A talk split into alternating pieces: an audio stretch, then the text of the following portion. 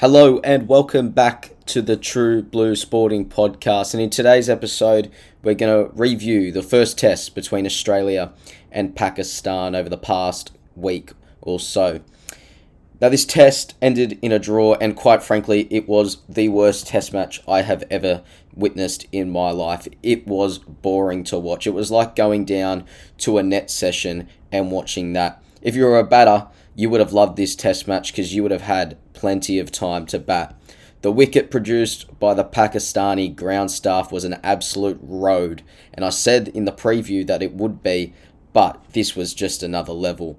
It was ridiculously poor, the, this wicket, and it didn't allow anything for the bowlers. It didn't offer anything for the spin bowlers, and the pace bowlers were just walking, running in and bowling effectively just as bowling machines. If we look at the scores which were made in this match, Pakistan won the toss and elected to bat first. And, you know, in the first innings, you expect a big score in the subcontinent and, it for and the pitch to deteriorate within the next couple days. So, an innings of 476 for four and a declaration appeared pretty good. But once Australia started batting on it, it was very much so the wicket was appalling and terrible, with the Aussies making 459 in their respective innings. And quite frankly, I will give the Australian bowlers credit, however, with how tight they did bowl in the first innings. They only made 476 Pakistan in a day, and in two days of batting, only one over being batted by the Australians on day two. Um, and the run rate was very, very good, and they kept it tight. They bowled very, very tight lines on middle stump and didn't provide them with much width to take advantage of. And then when you look at Australia, when they batted in a, a day, they made over 300 and declared, uh, uh, didn't declare and was all out on day five for 459. And when we got to day four and, and Smith and Labuschagne were in, there was a rain delay on day four, which didn't help either it was very, very clear where this match was going, and by day three, the draw was paying a dollar fifty, and it would have been, and it was the only result which was possible unless an Australian collapse occurred.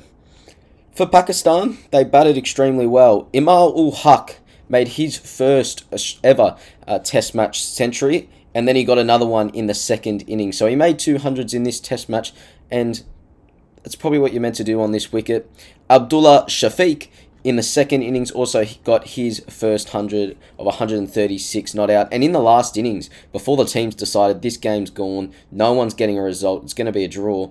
Pakistan just let these two guys get 100 and then they said we'll shake hands with the Australians. So that just proves that this was a batting test match and that all it was was for the stats and for these guys when they finish their career they've said I've got a test match century under my belt. In the first innings Azhar Ali was the best of the Pakistani batters making 185 and that was a great inning to watch even though the wicket was quite poor. For the Australians it was the case of runs but no hundreds.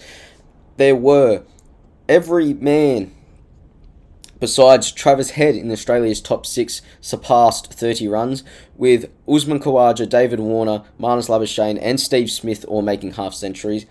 And Usman Khawaja, what a story this would have been. He fell three runs before his first 100 in his home country of Pakistan, obviously born in Pakistan and came over to Australia at a young age. That would have been a moment for him to savour and one of the best, that would have been the best moment of this test match. In a test match, which provided absolutely nothing.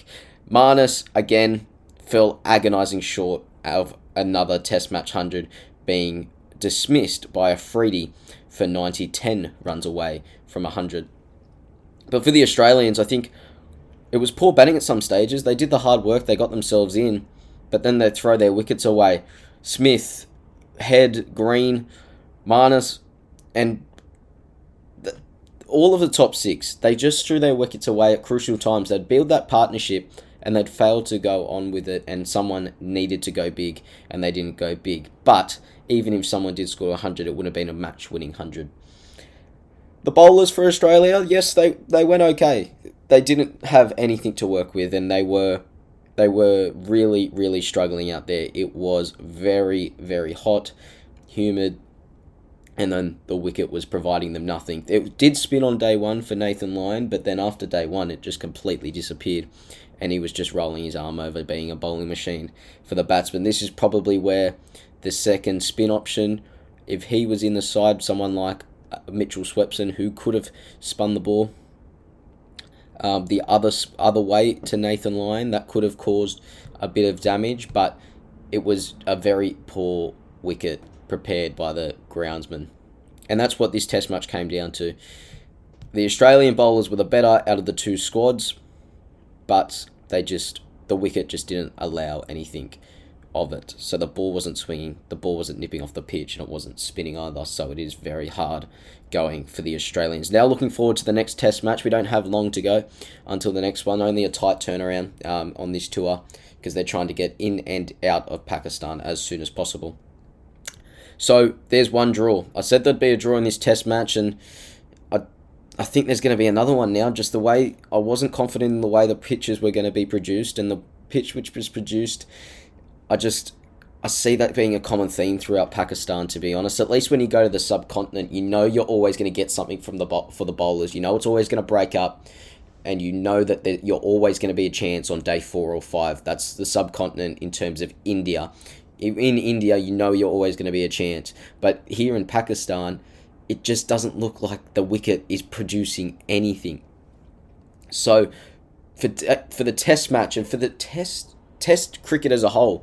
Everyone's talking about T20 cricket, 50 over cricket. Test cricket is the purest form of the game, and it is the one which needs to be looked after the most. And for mine, the most emphasis needs to be placed on it. So if this was a, a 50 over wicket, perfect, done. You get them out there. And if you want, if that's how you want 50 over cricket to be, or T20 cricket, let the batters go. Sure, produce that wicket. But if you're going to create a test wicket, it's got to be even. It's got to be an even distributor for the bat and the ball. A, t- a battle between bat and ball. And quite frankly, this test match wasn't a battle at all. It was a snooze fest in the first test in Pakistan. And I'm hoping for much better in the second test match.